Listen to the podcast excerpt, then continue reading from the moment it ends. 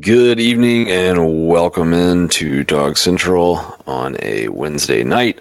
My name is Graham Coffey, and uh, we are here on the bye week. You might notice I am in a little bit different uh, setting than usual. Uh, I have been traveling. I am back home in North Carolina, spending some time with family right now. So uh, you guys all get to enjoy the bottom third of this wonderful painting behind me. Um, yeah, Georgia took care of Vanderbilt last week. Uh, I think took care is proper terminology. This was a classic Kirby Smart uh, long con style special.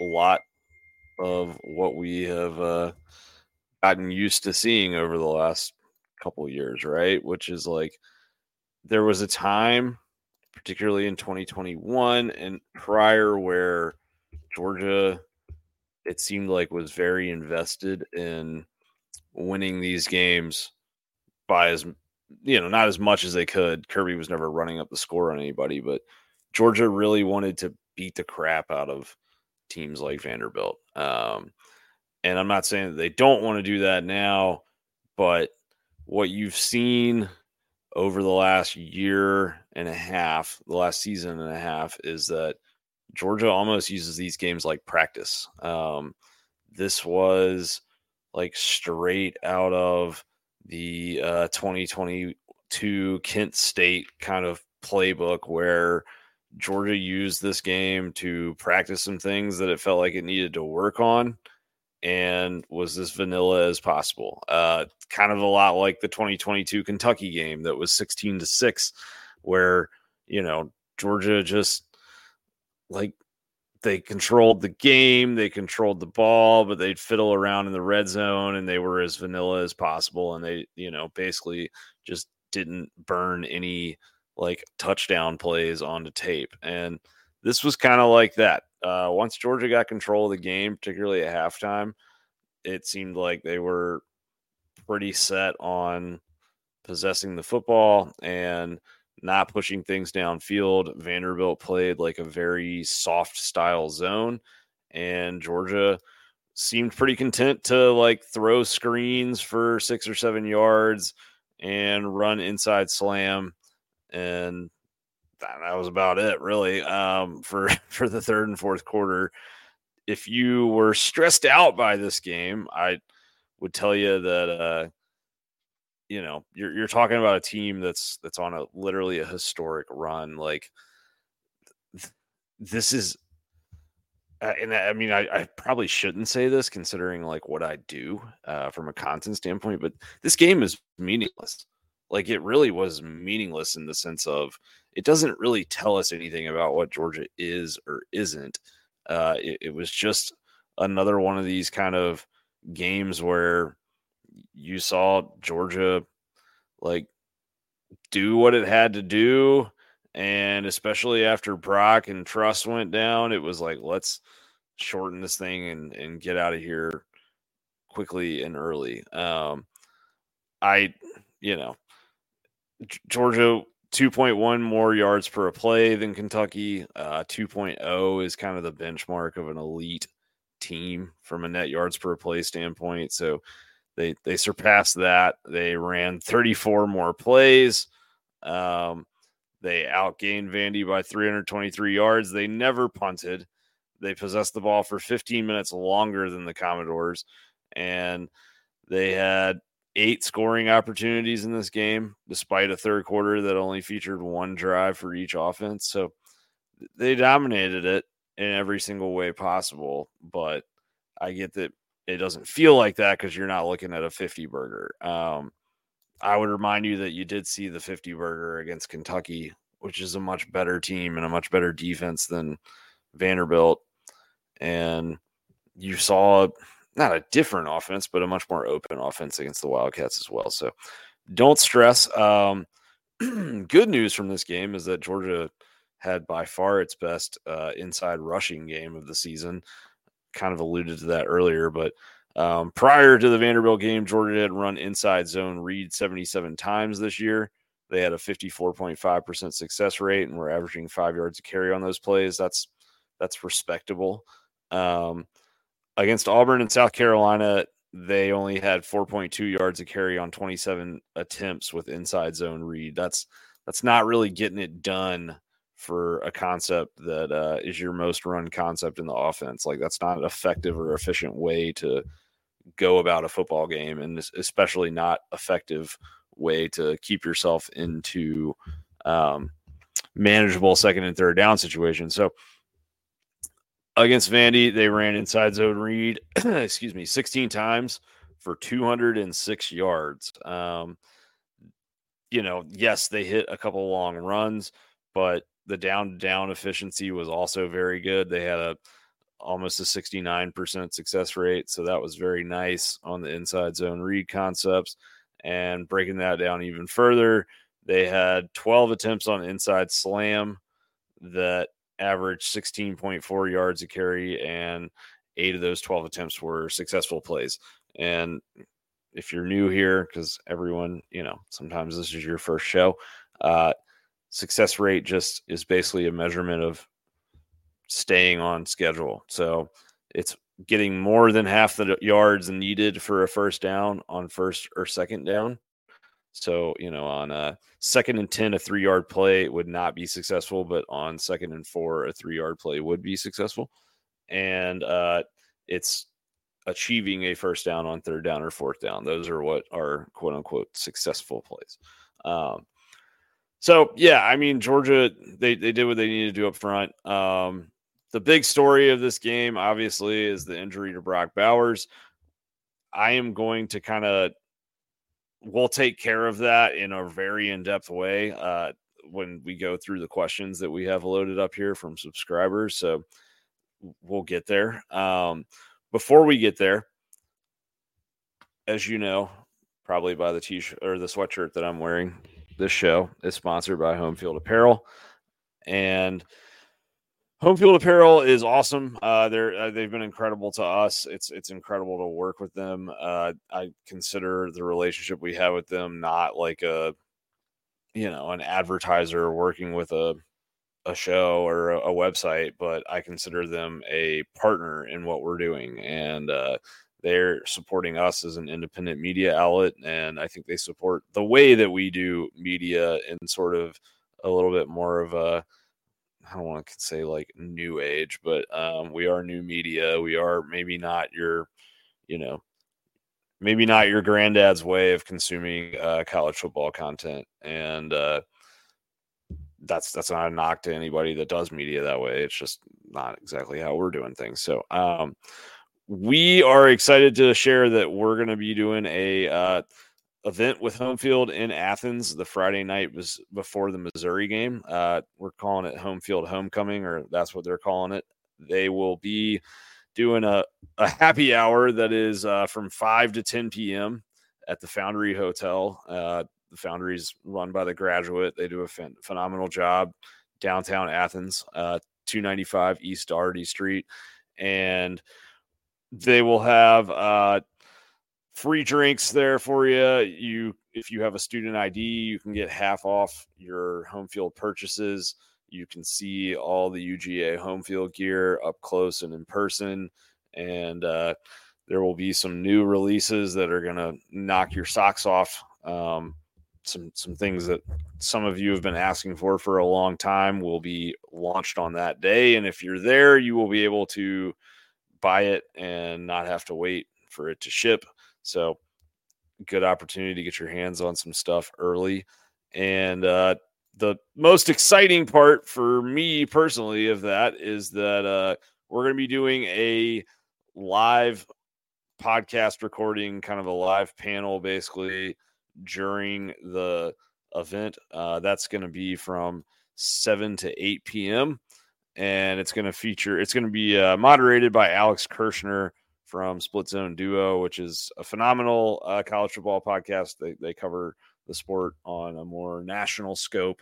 Um, he's with uh, Steven Godfrey and Richard Johnson, and uh, truthfully, like that, it's it's one of the the few pieces of college football media that I consider to be like an essential part of my my week. Um, they're they're excellent, and I'm a fan of their work. So it'll be exciting to get on stage with Alex. Uh, and we're going to be joined by uh, George Foster from 100 Sanford, uh, Jim Wood from I Got a Podcast, and uh, our friend John Smith, who uh, is uh, kind of one of our partners at DawgsCentral. So, a, a really great kind of group of contributors of of Georgia viewpoints. Uh, George played the game. The the rest of us have commentated on it or podcasted about it for a while, and uh, we'll have a meet and greet as well with with other DawgsCentral personalities and some some special guests that are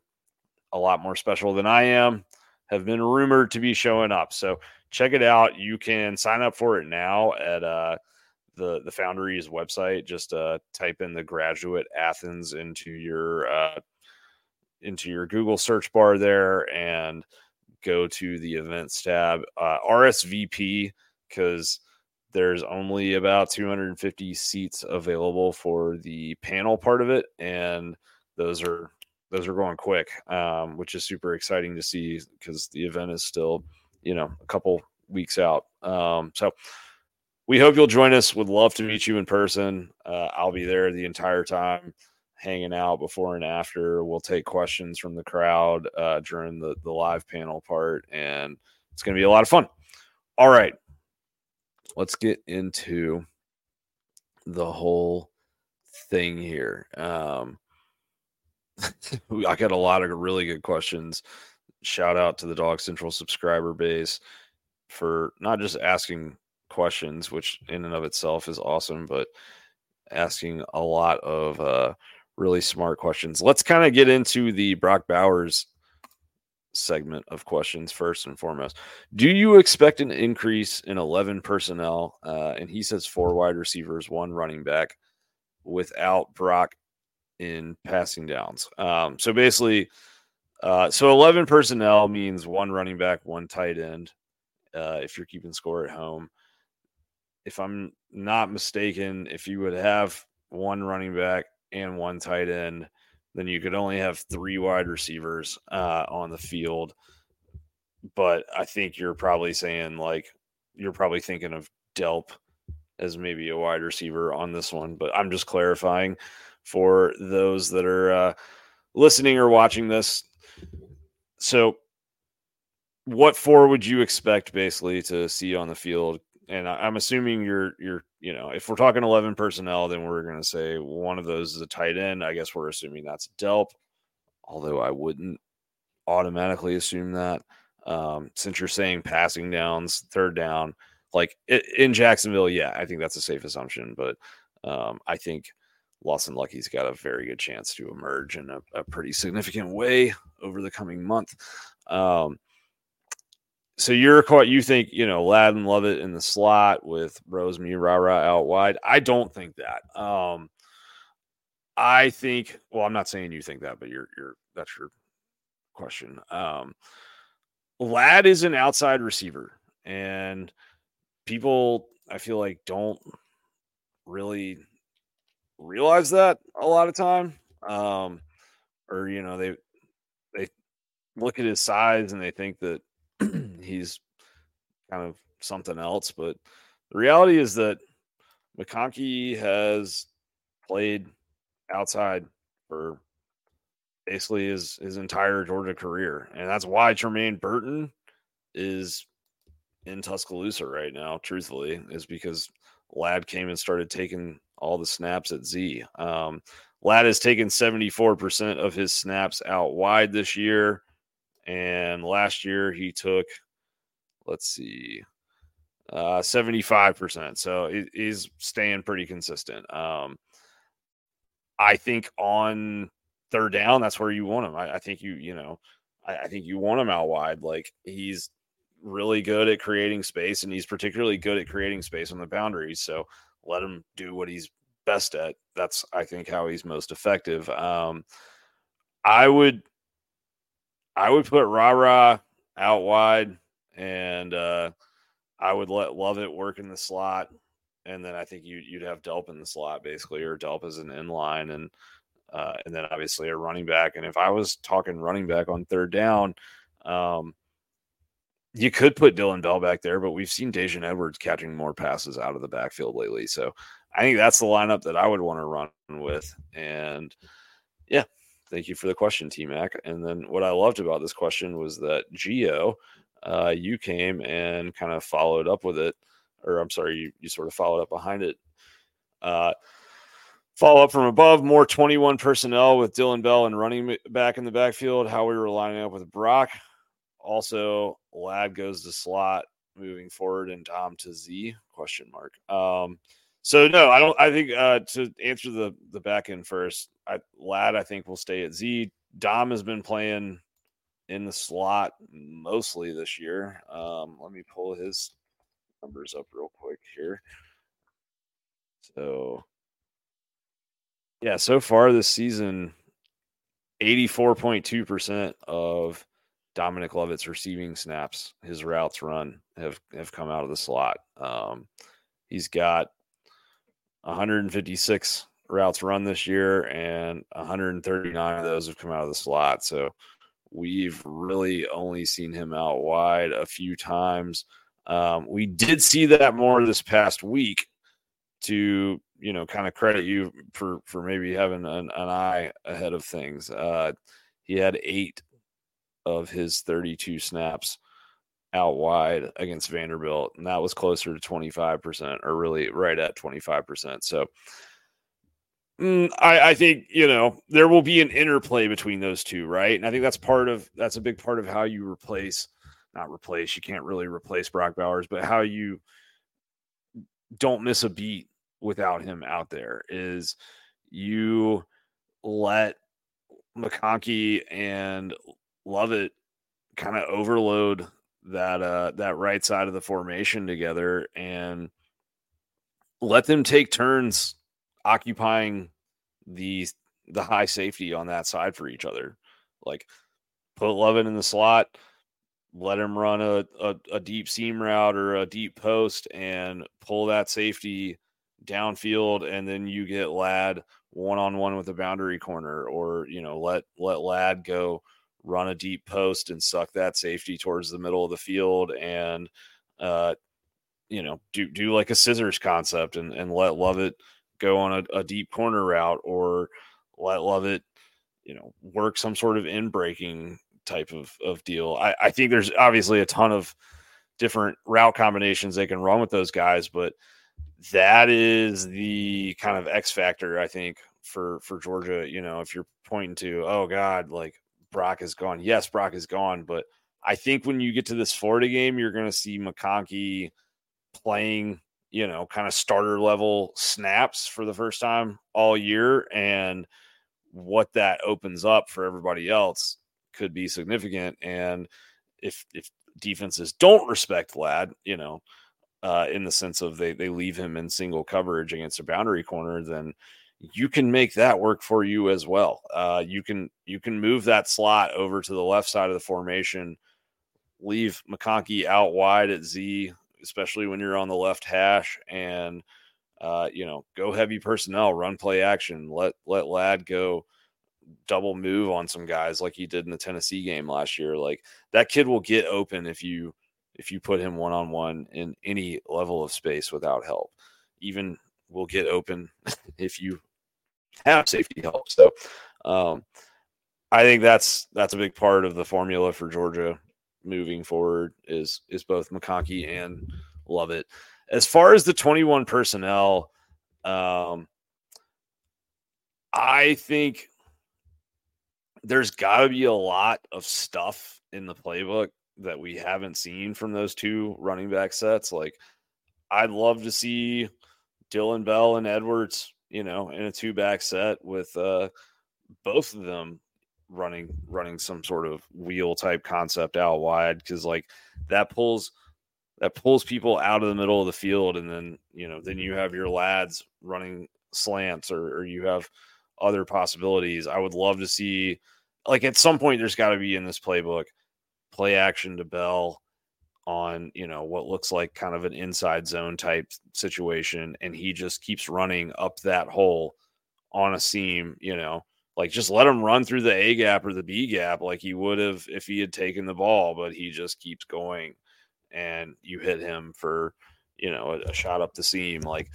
I, I think that there's a ton of interesting things. I I'm, i know there's interesting things that are in this playbook from the two back standpoint, and I'm excited to see it. And I think at some point soon we will. And I think that might be, you know, I, I what I loved about Mike Bobo's game plan against Kentucky was there was a recognition there that like we don't want to get into a football game where um, Kentucky is comfortable like going on 14 play drives and sucking out the clock and shortening the number of possessions in this game. Like we want to get into a football game where we force Devin Leary to throw. And they came out and they they did that early, right? Like they they got up 14 nothing and then 21 nothing and, Kentucky was basically toast at that point. I think with Bowers gone, uh, you know, that was kind of your your safety valve, right? Like that was what you did in the case of an emergency was you broke the glass and Brock Bowers was behind the glass and you know you chucked it to him down the middle of the field and Jordan Hare Stadium and he made one hand stabs on balls behind him for 25 yard gains or he went and high pointed something down the boundary on a kind of you know delayed sort of route like I, I think there's a lot of importance now on Georgia sort of solving this slow start situation. And I think they've, you know, nothing's ever solved, right? Like every week is a new game and a new opponent that can create new issues. But I feel pretty good about their ability to get rolling. Um, I, I think that, you know, that Kentucky game was sort of the first time all year we've seen Georgia come out in a game that it really wanted to make a you know strong impression early in and we saw them make that impression so that's my two cents hopefully i opened your question i'm sorry hopefully i answered your question um, can you go through the options we have at d line and edge what each player has as a skill set and ceiling and who you think might be likely to emerge over the bye week. Yes, I can. Um, let's pull up the group here. So, I mean, the thing that's interesting about the edge, first off, is, and I'm going to keep this to guys who have actually played a snap so far this year. I hope that's all right with you guys. I don't think that's crazy. Um, so you don't have Tyrion Ingram-Dawkins, who, look, is he a traditional edge? You know, I think that's that's first thing we got to define here. Well, you said DL and edge. Okay, so um, that's a lot of guys. So I'm not gonna not gonna read the entire depth chart. Uh, I think let's let's kind of break this into categories, right? You've got uh, high floor veterans, right? You've got Zion Logue, Nazir Stackhouse. Those have been your starters at defensive tackle. We're going to start a defensive tackle with this. Um, Logue has a lot of length and he's smart and he plays his keys well. He's rarely, if ever, out of position. Um, the you know, he has four pressures this year, which is more than like Stackhouse has. Um, you know, he's he's done a decent job. I think he's given you about what you would expect out of him. Like he put on some weight this offseason, so I think he's been better against the run, maybe than he has been in the past. Um, he's a good player. He's not a great player. I think there's a chance he plays in the NFL, but he's right now in terms of the skill set and ceiling, you know, the the skill set seems to be he's not going to give up space, but he's not going to take it from other people. And the ceiling seems to be, you know, not terribly low. Like there was a play against UAB where he literally walked the center back into the quarterback's lap. And then there's been a lot of plays against SEC off- offensive lines where, quite frankly, he's gotten stood up. Um, Stackhouse, like I don't know what's going on with Nazir. I, I've all, I've almost started to wonder if he's hurt or if you know he put on some weight this summer that was bad weight for him. I'm not I'm not sure, but something has changed about his game from 2022 to now. Uh, it's not just that Jalen Carter's gone and Jalen Carter was occupying double teams. Like even when Jalen Carter was out, Stackhouse was very very good for Georgia last year, and he has struggled so far this season. He has one pressure in a hundred pass rush attempts. Like he is a good run defender for sure. Uh, he has five stop plays this season, which uh, basically just denotes an unsuccessful play for the offense. Um, but you know, I I mean, coming into the season, people were like, "This guy is a you know third to fourth round draft pick probably, and maybe if he has a phenomenal year and like really." flourishes, he has the stuff to be a day one pick. He has not been that guy this year. Like I, you know, I don't know if that changes after the bye week. Obviously, Georgia will hope it does. I mean, I, I hope nothing but success for all these kids, right? Like I want to see them get paid. I want to see them do all the things that they want to do in life. But his skill set right now, uh, he's definitely always been more of a run defender for sure.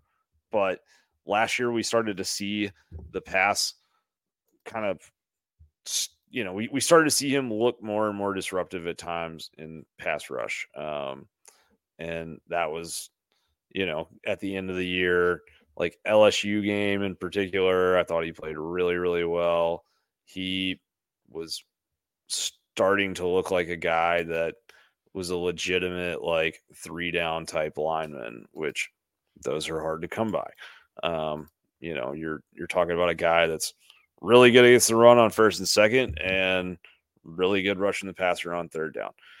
So those have been the two starters. Uh, the guys coming in behind them, Warren Brinson. Warren Brinson has been the best interior lineman from Georgia so far this year, from kind of any measure, in my opinion. Uh, Brinson's got 10 pressures on 119 pass rush snaps. He does lead all Georgia linemen with 119 pass rush snaps. Um, he's he's okay against the run. He's good against the run. He's got like Warren's issue. I think why you don't see Warren maybe starting like some people think he should be uh, has been that historically speaking his run defense is not as consistent as others. Um, he's such an athletic lineman that he has the ability to jump, like shoot gaps at the snap. And that's a great thing on third down when it's time to go get the quarterback. Sometimes it's a bad thing on first and second down because you shoot a gap and the running back goes and runs, you know, the handoff comes as you're flying past and the running back goes where you were and all of a sudden you've you've busted a contain up front so um that's you know that's warren like he's not a starter so to speak but you look at the snap counts and he has played yeah he's played more snaps so far this year than i think any yeah than any georgia D lineman. So that tells you what they think about him. Like he's a leader for sure. Uh, Christen Miller, you saw him on Saturday. I don't know what his ceiling is yet, but I think it's it's very I think it's higher. Um, you know, I think Brinson's athletic ceiling is very high as well. I think Christen Miller is a little bit of like a I would kind of say he's a Devonte Wyatt type comp, right? Like he's 305. He's six four, maybe six three and a half, a little more lower center of gravity, very athletic for his size. Um, my eye on him has just been that when he comes into the game, he starts moving folks in a way that that is noticeable compared to the the players that he's replacing. Like he came into the game on the second series against Vandy and all of a sudden you know, he, he came in as well as other guys, but like they subbed out Stackhouse and Logue and Chambliss and I believe Walther as well. And you saw things get better. The last interior lineman that I think is worth talking about at this point, in like terms of there's an actual chance he'll play, is Jordan Hall. Um, highest ceiling of any of these guys we've talked about yet. Like former five star, he fits the bill. Uh, five pressures so far this year on 61 pass rush snaps. Just so you know, Miller has three on 67. Um, you know, Miller, for the record, uh, he's incredibly productive against the run. Eight stop plays this year, which is high. Yeah, tied for fifth most on Georgia's defense.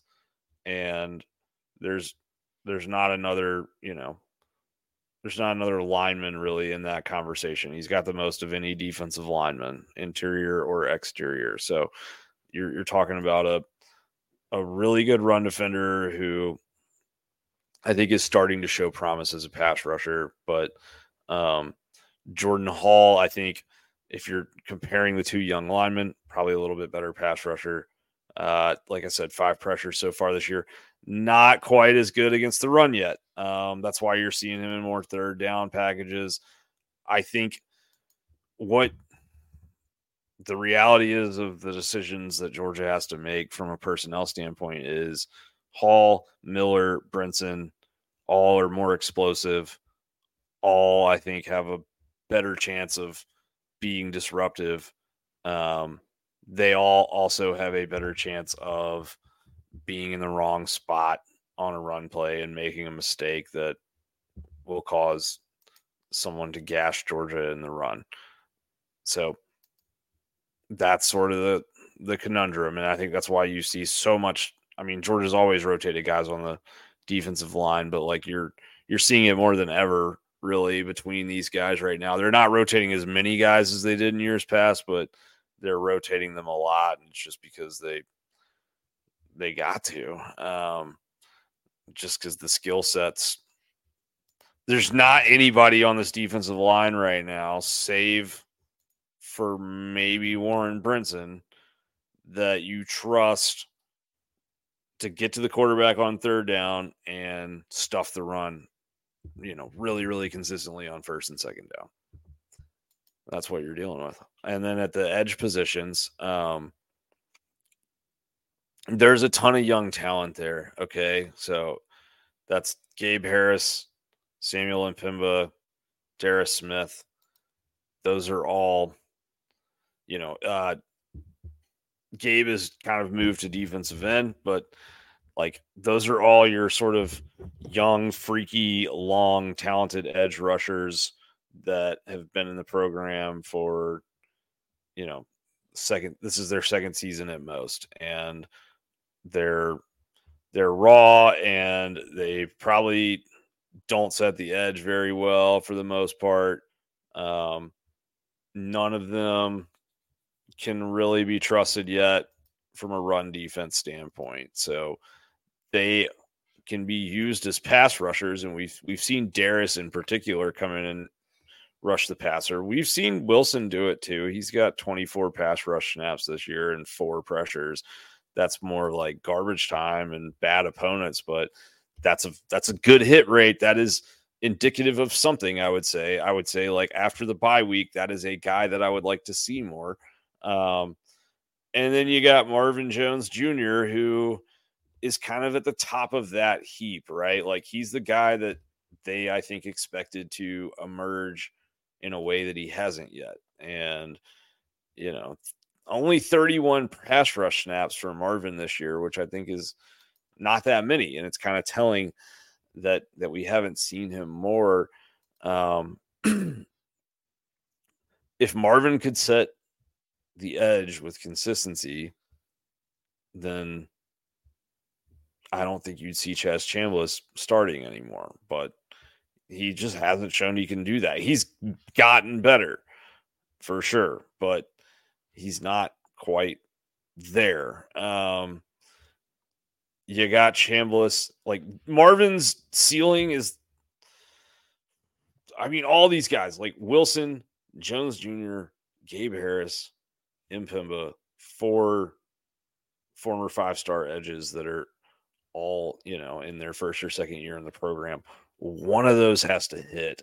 I think right now, today, if there was a rash of injuries and you had to throw one of them out there besides Marvin Jones Jr., who is kind of second on the depth chart right now, maybe first by the time we come out of the bye week. Like, I think that Gabe Harris is the one that you trust the most today to play the run. And because he can play the run, then then he gets to play the pass. That's kind of how it works at Georgia. Um, as far as the sort of stealing of all those guys, like it, you know, if any of them can be first round picks, like legitimately. Um, next, what you have is the what I would call the X factor in this whole situation, and that is Jalon Walker. Um, that guy could be Dallas Turner. He could, or you know, he he could be um, Harold Perkins Jr.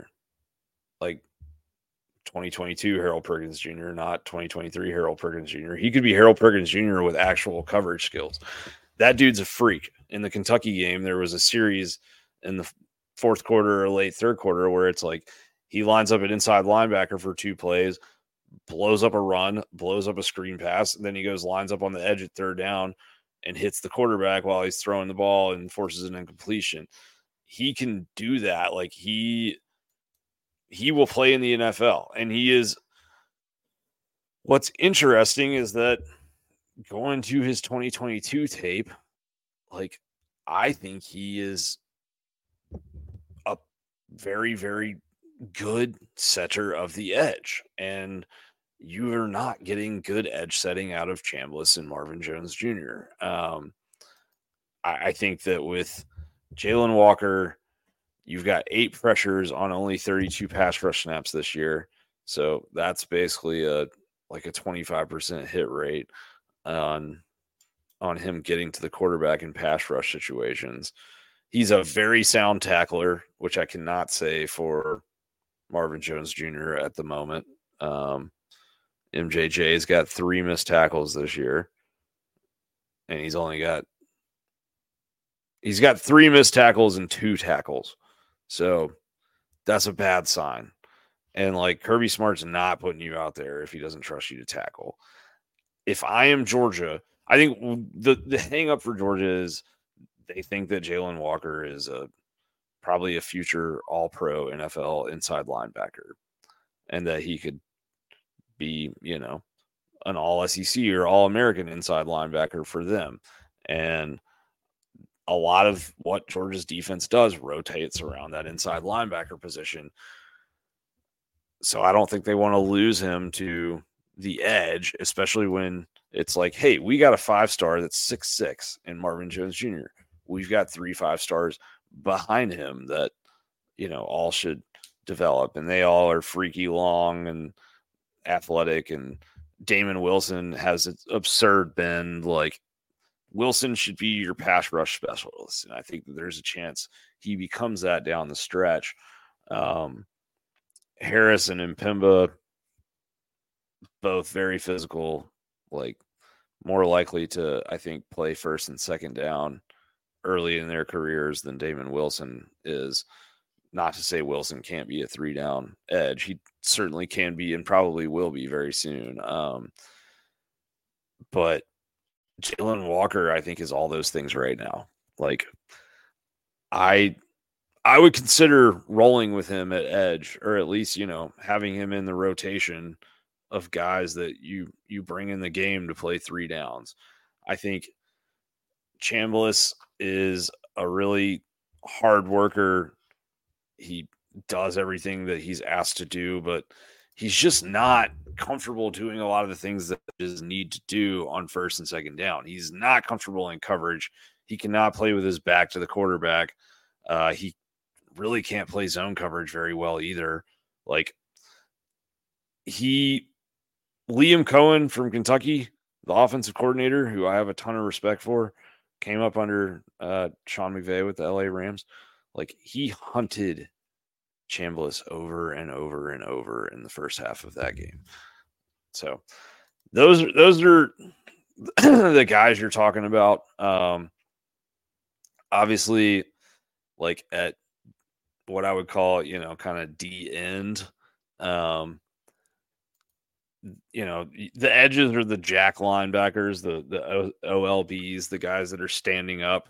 They're playing the old Nolan Smith, Azeez Ojulari position, and the DNs are Mykel Williams. You know, is your DN. He's your starting DN. He should be your starting DN. He can do everything. He can play any spot uh, up across the line of scrimmage, depending on down and distance and what package you you know, if you want to be heavy or if you want to be in your quote unquote NASCAR packages where you're you're rushing the passer.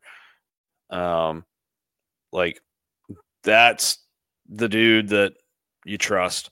And the other guy that, that's played a lot of defensive ends so far this year has been Tramel Walthour. And uh, he's done a good job of it. Like he's not setting the world on fire. He's got two pressures, but his run defense has been good and his tackling has been sound. And that is more than, you know, you can say at times for a lot of these guys, really. Um, Chambliss, there's the, the, if you can keep him out of coverage, he's more than good enough to to do what he needs to do. I think the big thing with him at, at Jack is just uh, not sucking inside too early on certain downs. Like there's times where he goes inside too fast to try and play a run fake and he leaves the back door open for the quarterback to run out of. But honestly, like the last couple games, he has been better. Um, so I, you know, I, I think what you have right now at Georgia is like there's a reason that question was so hard and long to answer is you got a big mishmash of really talented guys and none of them have emerged and none of them are doing enough of the things that you need them to do across three downs to really like warrant a change. And so that's what you're seeing across the defensive mm-hmm. line right now. The philosophy is like we're going to go for less mistakes eh, but also less havoc than you know more opportunities possibly for havoc but also more opportunities for missed assignments that lead to busted runs or a guy coming uncovered off you know out of the backfield or something like that. So that is the answer for you. Um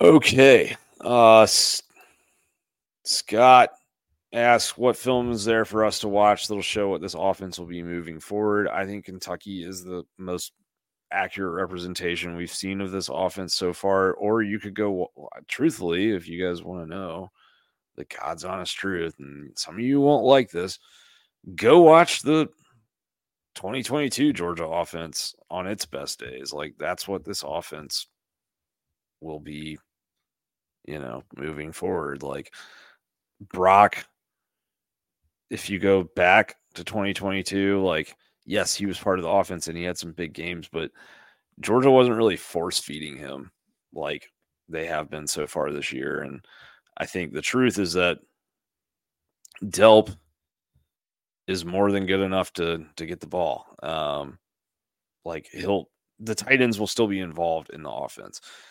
That takes us to your second question: Is Lawson Luckie a future dude? Yeah, he is. Um, straight up, there's people that watch practice every day that like I talked to, and uh, their feeling is that Oscar Delp is a very good player, like a really good player. They love him. Um, they think he can do a lot of great things, but like they feel like Lawson Luckie when he showed up was the best route running tight end in the room and maybe the best blocker in the room already. And like has just been a stud, basically. Um, and he is a stud, and like he's he's a really good player. I think that he's gonna announce himself to a lot of people over the next four weeks. Uh, my take on Delp is that Delp has become a much better blocker than I ever thought he could be. I'm not saying he's great, but he's more than serviceable. Um, and I thought that the throw to him up the seam against Vanderbilt on Saturday was like very symbolic in a way because uh, it was late in the first half. That tempo drive that Georgia went on, they went, you know, I think 20 yarder up the seam to Delp and then 30 yarder down the left sideline to Lovett to set up a touchdown with the whip route. Like, I, I think that, you know, you're talking about a guy who can can do what you need him to do more than can do. Like he's a really, really good tight end, and I think he'll see the ball a lot. And I think that uh, you know, with with Bowers gone, it might open up some opportunities for him. Really, like just with, I think opponents will be paying less attention to Georgia's tight end, so it could be a good thing for him. But I do think that Lawson Luckie's got the highest ceiling of anybody in that room right now. Although I wouldn't sleep on the six foot seven Pearce Spurlin and maybe him catching something in the red zone. Uh, defensive bus. Do we run less zone moving forward? Georgia doesn't really run. You know, a lot of their. I mean, they're they're doing a lot of pattern matching, right? So like a lot of their defensive. Sometimes they're running zone on one side, and you know they're they're running you know kind of mixed concepts and and all sorts of stuff. I don't think they'll run. I mean, they don't really run that much zone as it is. I mean, like their safeties are in, you know, they've got two high safeties. Those guys are playing zone, but Georgia's corners, they man up and they play. That's kind of what I meant earlier in the open when I was talking about the Vanderbilt game being a chance to practice things for them. Like that's a defense they don't run that much. Um, you don't really see Georgia switch ever, honestly, uh, in situations like that. So, point being, I think that uh,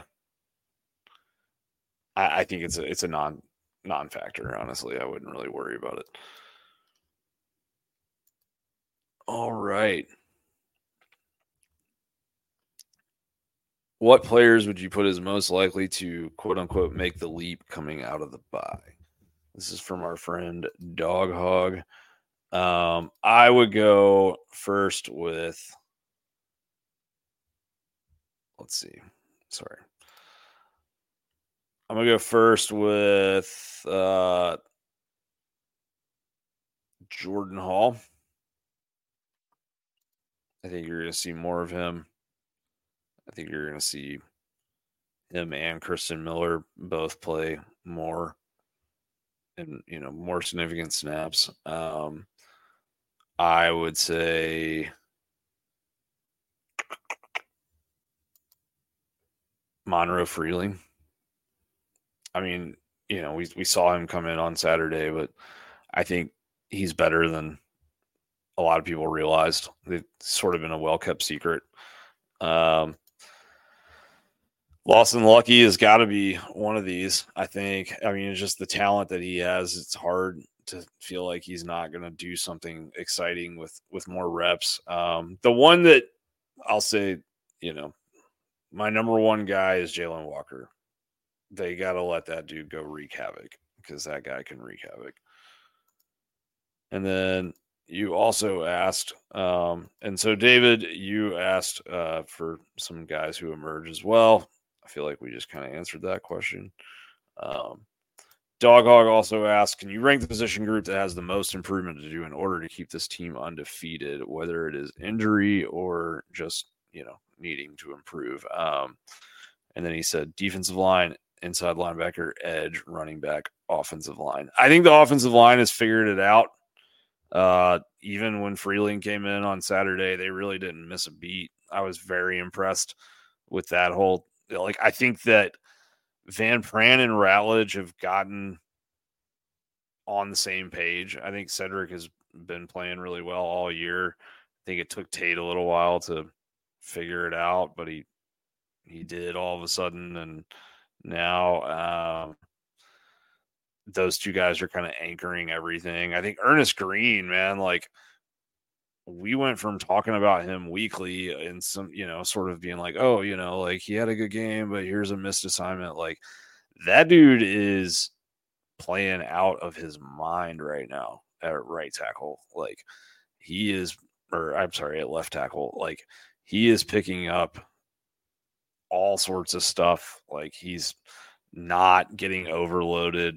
You know, like I've seen teams try to overload that side with with blitzers and confuse him, and he's picking up the right guys. Like I'm impressed with his play from a physical standpoint, but I'm really impressed with his like knowledge of protection schemes and being being able to grab the right assignment as a you know basically a freshman that didn't play at all last year.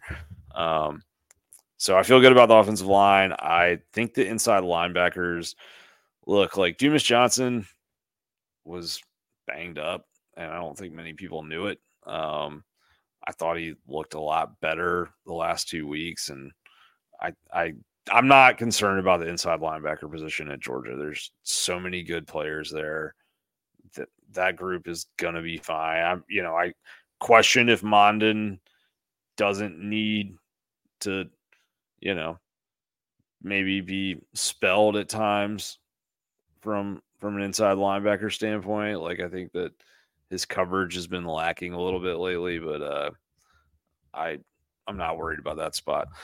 I am gonna say uh you know, running back is fine. Those, those guys, I mean, that's to be the healthiest running back room that we've seen all year when they go to Jacksonville. I expect them to have Roderick Robinson, Kendall Milton, and Daijun Edwards all ready to carry the rock with significant amount. Um, it's either DL or edge, and I mean we've just talked about those positions extensively, but uh, I think for me, I think edge is a bigger concern. Um, like if you have a defensive lineman, uh, uh if you have an interior lineman, a D tackle that can create havoc and in particular create push against you know the passing game, then that is a huge bonus and it's it's a wonderful thing to have and it, it allows you to you know really really flourish in a lot of ways but like i i don't think you need that necessarily to like go win a championship. You just need to have sound play. You need to have guys that are not gonna get pushed around and georgia does have that. I think you are gonna have a hard time winning big if you don't trust your edge guys to, you know, like right now, I'm not sure you trust Georgia's edges against the run or the pass, at least not on if, you know, if you're talking 10 downs, 10 running plays, I'm thinking one to two, you're, you're going to have some mistake at that position right now. So I think they got to figure it out. They got to figure out the edge. That's my, that's my position of need. Um, why do you think the defense has underperformed so far this year for a Kirby Smart defense, at least with so many returning players? Uh, I think injury has been a big part of it. Um, I think losing Jalen Carter, like, this is, you know, the first time that we've seen Georgia without uh, a first round D tackle in a, like four years, maybe five years. Um, you know, I'm not saying Wyatt and Davis were playing that way back in 2019, but at times they were like, you know, I mean, they they, they were there. You know, they had guys that were really good, and just I think that you know the when you have a defensive line that's dominant, it just makes everything easy on everybody else. Like your linebackers don't get exposed in coverage because they don't have to cover for that long. Uh, there, there's just a thousand things that like you don't have to really get tested on if your defensive line erases shit before it ever happens. And that's what Georgia's defensive line did the last couple years. So I think that's the answer. Uh, I would say that, you know, um, dog stats.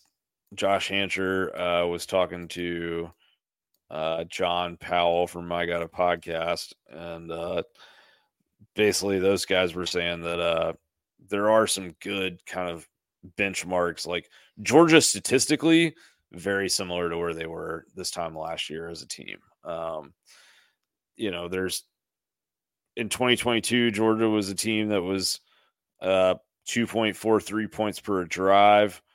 Right now, there's eight teams that are plus 2.0 points per drive. Georgia is one of them. Uh, the last five national champions were plus 2.0 points per drive, so that's a it's a good sign. Um, net yard per play, the offense is basically right on schedule with last year, and the defense is actually surprisingly very close as well. So I think the Auburn game left a bad taste in everybody's mouth, but like that Vandy game, it's just is that really a sample in the sense of, you know, I don't know, like, are they going to bust coverages in Jacksonville or in Knoxville? If the answer is yes, then like, yeah, they're going to have problems. Um, I just think that in some ways the puppet master is sort of pulling some strings a little bit. Like I don't know that we've really seen the the full version of this defense yet, like quite yet. Um, I think the I think the defense has to step up for sure. And I mean, you know, maybe maybe with Bowers going out, there will be a sense of urgency for those guys. But um, you know, the defense, they struggled in that first half against Auburn with the quarterback run, and then they fixed it. And they played not great in the second half, but like they never gave up a touchdown drive in that game that wasn't off a turnover. Like they're they're good. It's a good defense, I guess is what I'm trying to get at. And I mean, there's some things that can really start clicking, but the the biggest thing that they need to do and it's not even i mean it's a luck thing and i would say the fact that that, that georgia has not forced a lot of turnovers yet this year probably bodes well for their chances of forcing more turnovers down the stretch because turnovers are just kind of a luck stat they're very subject to variance like there are quarterbacks who create more of them than others but the truth of the matter is that georgia in most of the games they've played this year um, Auburn didn't really throw the football on them. One time they did, really. Uh, they got picked off. And then Kentucky, like Georgia, did not force turnovers in that game, which I you could say is a, a concern for sure. But um, they forced turnovers on Rattler late in that game when they needed to. Like they held Rattler to six of 24 passing to end that game. I mean, that's pretty good. He's had a really good year. My point that I'm getting at is just that oh, Georgia hasn't played many teams that have actually tried to beat Georgia. You know, like UAB, they actually kind of played a balls out style. And, um, you know, I think Georgia had a, a turnover or two in that game. But like a lot of the teams that Georgia's playing out of conference, they're not trying to win they're trying to not get embarrassed. You know, like there's kind of a, a gentleman's agreement before the game of like, hey, you know, you guys don't throw the ball 70 times today and, you know, make this a lot more unnecessarily like longer than it needs to be. And I won't run the score up on you. You know, I'm not saying that's actual conversations that are happening, but like there's a little bit of a understanding, I think, going into some of these games of like, and, and also these teams, they're not stupid. They don't want to put their best stuff on the tape against Georgia when it's not even going to work and be executed properly anyways. Like save your save your best scheme for down the road against your conference opponents in games that are going to determine whether your staff gets their contracts renewed or not. You know, that's that's how these G5 opponents are thinking more often than not. So you'll you'll see a lot more um, teams that are you know like Tennessee is going to try to beat Georgia. Florida is going to try to beat Georgia. Missouri is going to try to beat Georgia, and in doing that, like yes, you know you don't want to drop back against this Georgia defense over and over and over. Like there's there's things that you can't do against UGA, but um, the ball is going to get put in danger more over the next five games than it has been in the first seven games. I think Georgia will come down with some more turnovers. Um, and when you come down with more turnovers, then like those in drives, you know, they don't accumulate more more yardage uh, after the turnover. They they go to the bench, and I think that that has a big impact on stats that people don't really talk about sometimes, especially on like yardage stats and some of that type of stuff. Um, will we see more back shoulder throws to Rara Thomas? How do you expect Georgia to try to generate more of a pass rush over the second half of the season? I think we've talked a lot about the pass rush, uh, but we haven't really talked about the solution to the problem. Right now, Georgia is, in order to generate a pass rush, Georgia has to bring someone from the back seven. I look, that's just that's that's what it is until proven differently. Until proven otherwise, Georgia is a team that has to bring, you know, inside linebackers and uh, corners or say, you know, they, we haven't really seen much of anything in terms of safety blitzes. I don't think. Let's see. Starks has four pass rush snaps this year. So, yeah, I think it's fair to say that we haven't seen a ton of safety blitzes. Um, Bullard has not rushed the passer yet. Put a pin in that one because we know he's very good at doing it. Uh, there will come a time where you'll see some like exotic safety blitz, you know, up the A gap or something that that will probably be awesome. But um, they ain't burning those in the games that they've played so far. I think the best way to generate more of a pass rush is to uh, to play better pass rushers. Like I would put Jordan Hall out there. I think Brinson has shown he can generate a pass rush. Um, Mykel Williams, I, you know, he's not played as much as he did last. I wondered if he's dealing with a little something. I know he's still working. You know, he had that foot injury, and I wonder how much that's really limited him over the first half of the season. But he looked more like Mykel against Vanderbilt. So I think that's going to come and happen over the next month. Like we'll see him come off the edges. And then, uh, look, I mean, I would put Damon Wilson in there or somebody like that. Like, you got three five star true freshmen. I think Wilson is the most natural bend and you know pass rush kind of guy of those. You might want to just see what happens. Um, I do think you'll see more back shoulder throws to Rara as the the season goes on. Like I said, don't y'all don't get into this stupid. I'm not saying that you question asker did this, but don't get into this stupid bullshit over the Vanderbilt game where you're like, oh, well, Bobo's doing this to the offense.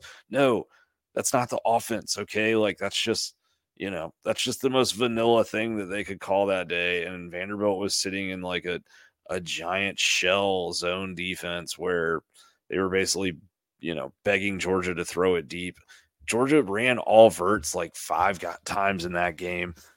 And like like you can't throw all verts into that. Like they they they ran it basically like when they had to run something, you know, on long yardage, but like it was like, okay, we're gonna run all verts and Carson's just gonna like throw a short seam, you know, like point being when Georgia plays a team that's actually trying to win the game instead of keep the game close and limit explosive plays, which is a very different thing than trying to win the game and get off the field, then you'll see them actually try to stop the run. And then you'll see Rara and Rosemy and, and those guys back in situations on the boundary where it's appropriate to throw 50 50 balls. So, yes, you will see that. With Arian Smith struggling, do you expect to see CJ Smith get more reps? If not, CJ, who can stretch the defense verti- vertically? Do you expect? Okay, well, one one at a time. Um, I don't know if it'll be CJ that gets more reps. Like I could see them doing Lovett, like run Lovett. I mean, they're they're not having trouble stretching defenses vertically, guys. They're not like Carson Beck is like one of the five highest passing yardage players in the country right now. Um, Arian not catching the ball well, but like Georgia is doing a great job of getting guys deep and occupying safeties so that other guys can can be open deep. I think that CJ is a option maybe, you know, we haven't really seen exactly how fast he is. Um it seems like they're they're enjoying playing him. They're like he's he's getting some decent run over some other guys who are more experienced. So I think that that bodes well for him. Um, I mean, yeah, he's got 47 receiving snaps this year, but it to me, I think like Lovett. You've seen a lot of the short stuff. You've seen a little bit of intermediate stuff. At some point in here, the deep balls are going to get like layered onto that, and you're going to start seeing Lovett on double moves and you know some more creative route concepts and when that comes you'll know why all right um how many more players do you think georgia gets in the 2024 class i don't know cam to be honest with you man um it's too far from signing day right now to say that it depends if guys if there's other guys that decommit or flip or whatever. It also depends on, you know, who are we talking about? Is it is it someone that they really want or is it just a guy? Um, I would think that I would think there's at least a, a, a few more up the sleeve. Um, you saw them they get the the corner commit Andre Evans today. Um, that was that was very solid.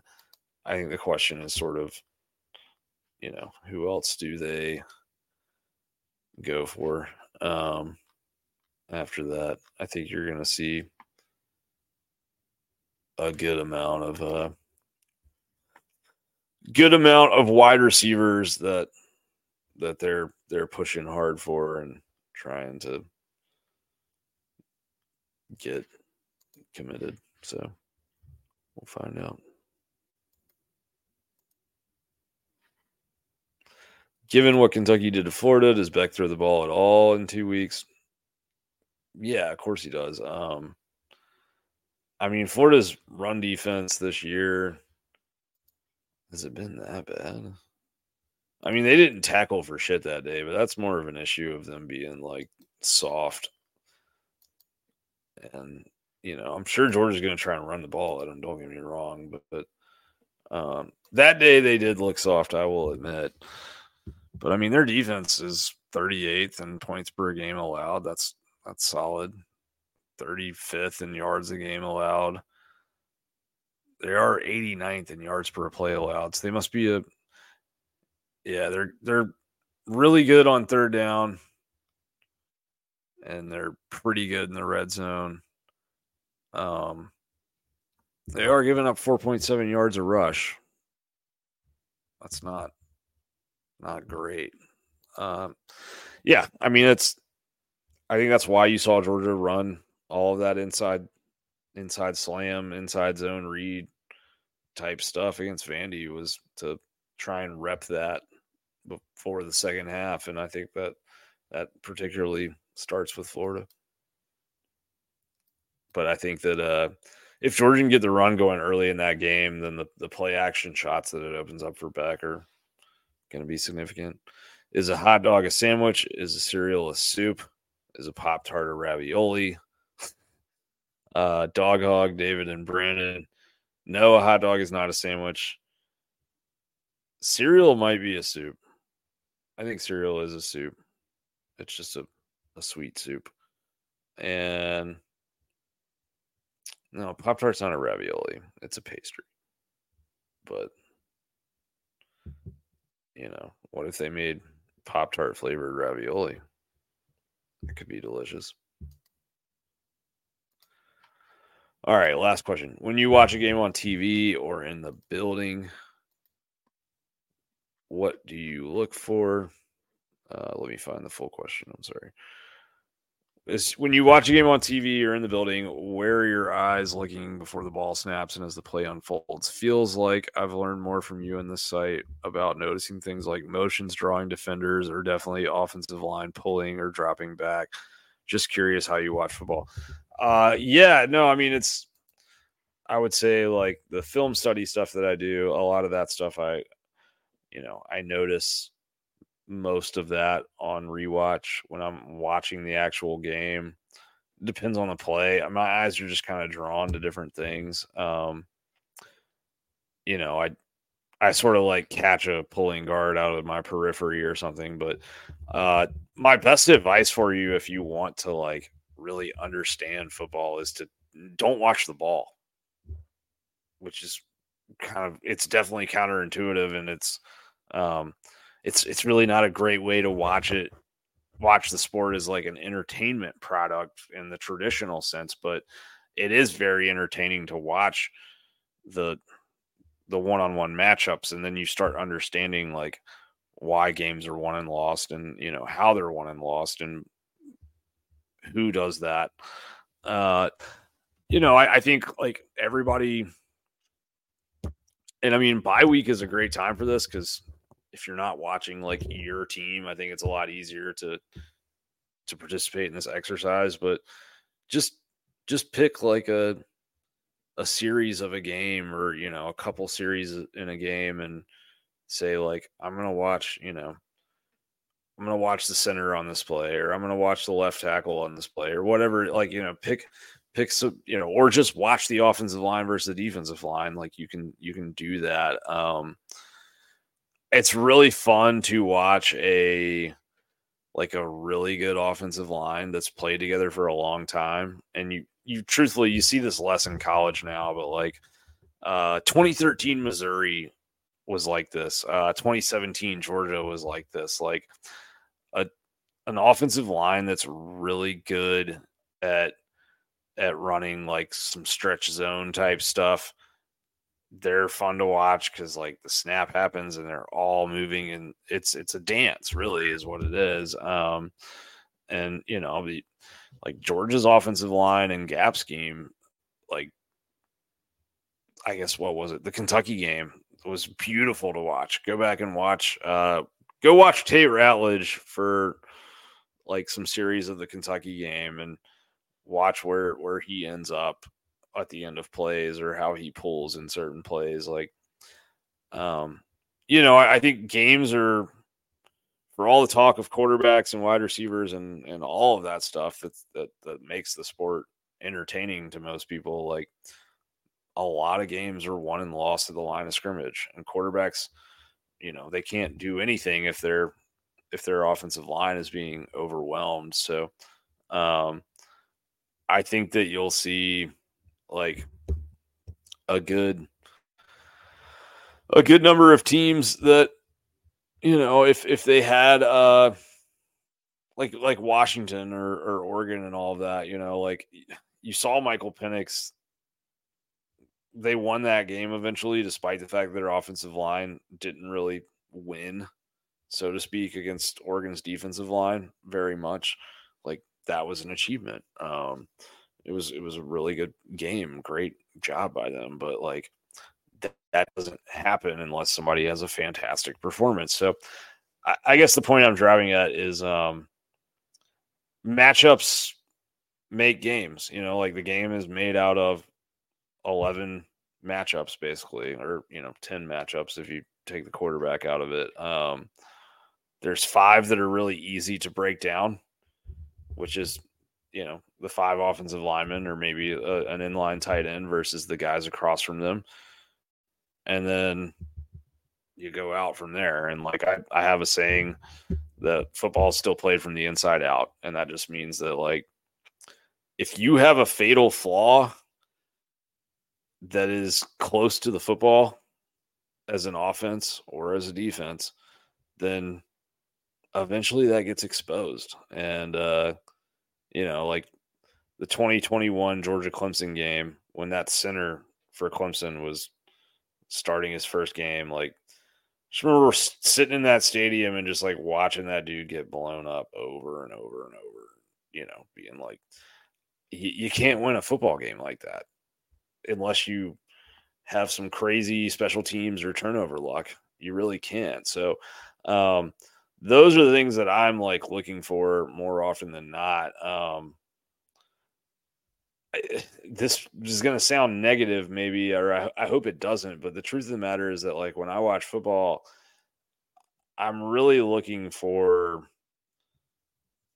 I'm looking for like red lights more than I'm looking for green lights. Um, a lot, a lot, a lot of football games are lost more often than they are won, and so, you know, early in a football game, I'm looking for the duck, so to speak. Like, who's the guy that can't hold his space, um, or you know, who's the guy that that keeps getting blown off the ball on defense, or who's the guy that that you know can't cover. Like, those are the things that I'm kind of watching for in real time or that I'm interested in. Uh, you know, team substitute and all of that. Like, they're good coaches will find a way around all that stuff, but um, it's you know, it's very interesting, and I think that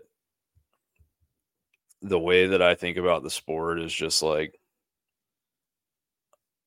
can can the offense like you know can can the offense for team X do what it wants to do against team Y or does it have to is it forced to do you know try and do something that it's not comfortable doing like if you can force a team into doing something it's not comfortable doing then you're gonna have success um so I, I dude, I, this is a long wormhole. I, I, I shouldn't follow it any further, but um, uh, it'd be a fun off season show to to do. I mean, like I don't, you know, like I'm not an NFL scout or something like that. I mean, like I, I look at, I think I look at the game more like a probably like an analyst does for like a program. You know, like somebody that that's paid to like break down teams or you know find find an edge like when i do my my long form preview content it's usually like i want to find the guy that that's gonna get you know that's gonna get beat basically um that's what i'm looking for so that's all i got for today um thank you guys for watching thank you for listening and uh, please come and join us over at dawgscentral.com. We have an incredible community there. We're doing a lot of cool things and uh, and it's growing and it, and it's like it's it's a it's a fun fun place to be. There's a lot of really smart people with a lot of really interesting things to say and uh, you don't have people talking about politics and you don't have people talking about a bunch of, you know, non-football related stuff. Uh, if you want a place to talk about football and discuss it with your friends and and family or you know not family necessarily but like if, if you want a place to have intelligent football conversations without a bunch of bullshit without a bunch of people calling each other names or you know without a bunch of like wild takes that are never defended then DawgsCentral is the place for you. Hope we see you there